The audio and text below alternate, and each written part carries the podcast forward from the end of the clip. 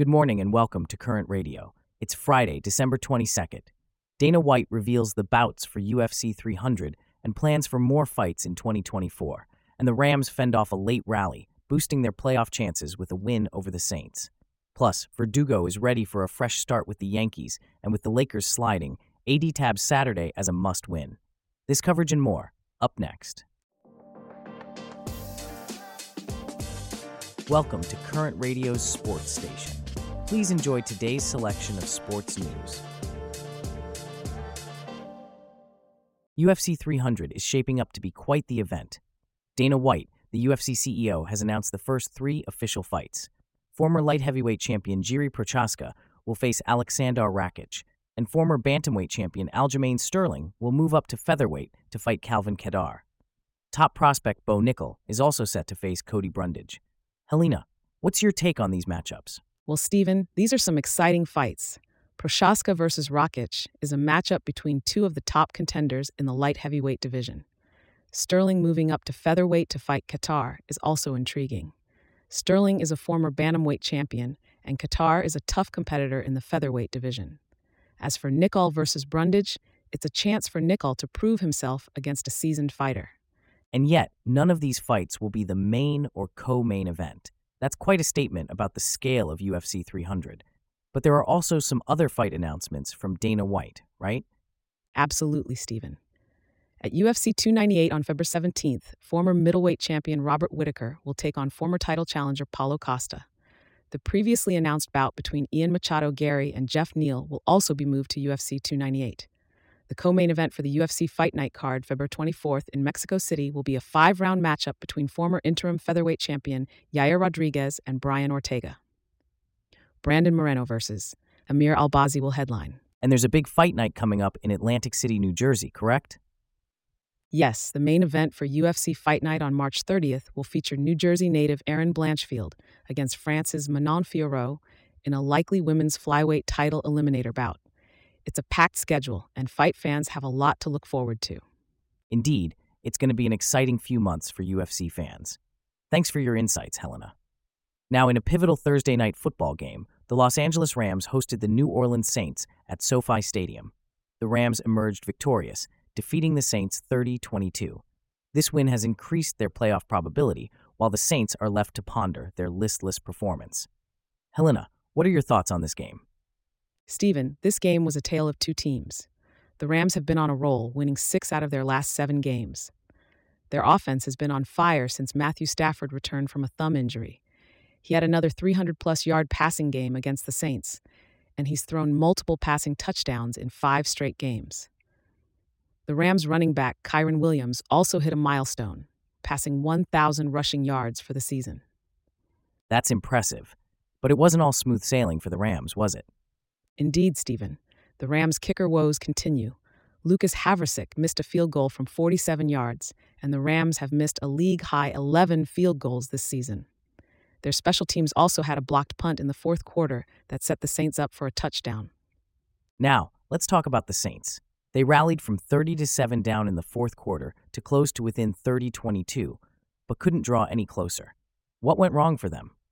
Well, Stephen, the Saints had a chance to significantly increase their playoff chances with a win, but they took a major step back.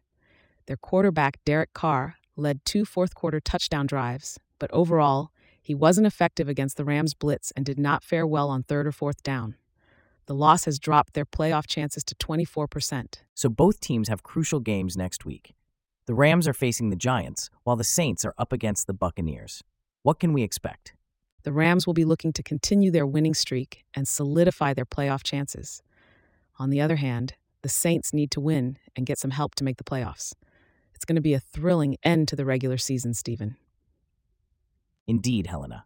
It's all to play for in the final weeks of the season. Thanks for your insights. Now, let's talk about Alex Verdugo, the 27 year old outfielder recently acquired by the New York Yankees from the Boston Red Sox who has made a significant personal change even before spring training. He's shaved off his red beard. Helena, this seems like a small detail, but it's actually quite significant in the context of the Yankees, isn't it? Absolutely, Stephen. The Yankees have a long standing rule against facial hair, a code issued by owner George Steinbrenner back in 1976. This rule also extends to lengthy locks that drop below the collar and long sideburns. Verdugo, who hadn't been clean shaven since high school, decided to conform to this rule even before joining the team. And it seems like Verdugo is embracing this change, even saying it feels like a fresh start. But let's talk about his performance. What can we expect from him this season?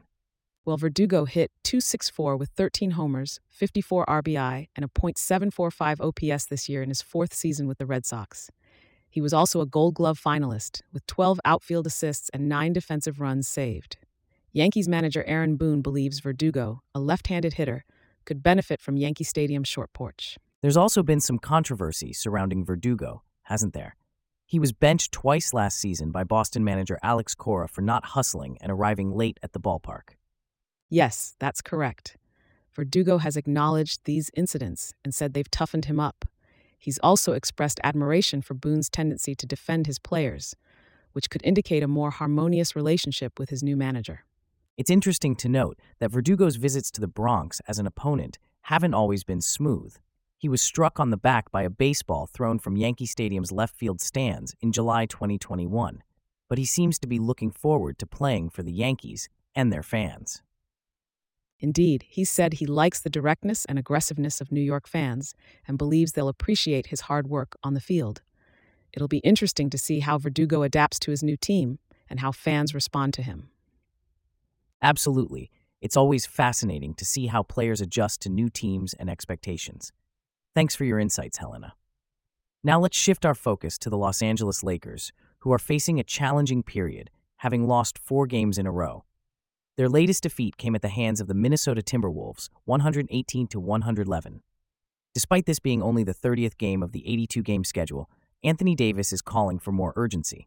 Helena, what's your take on this? Well, Stephen, it's certainly a tough time for the Lakers.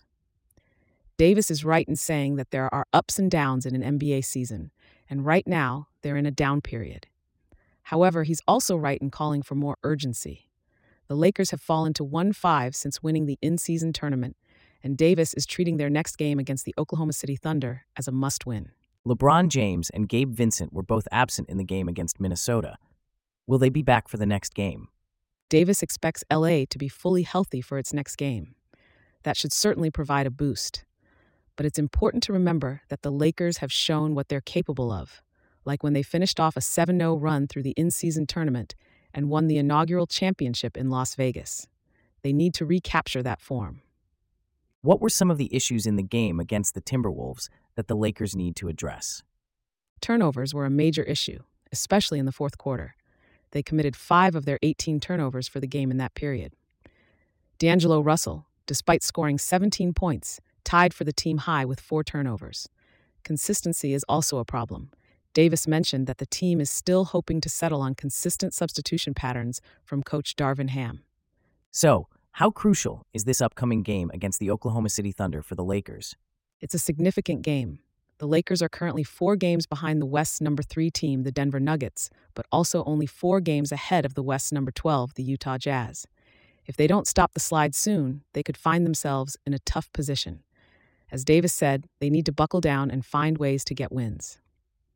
Well, it's clear that the Lakers have some work to do. Thanks for your insights, Helena. Now, as we wrap up our stories for today, we want to thank you for listening to Current Radio and look forward to having you back here tomorrow.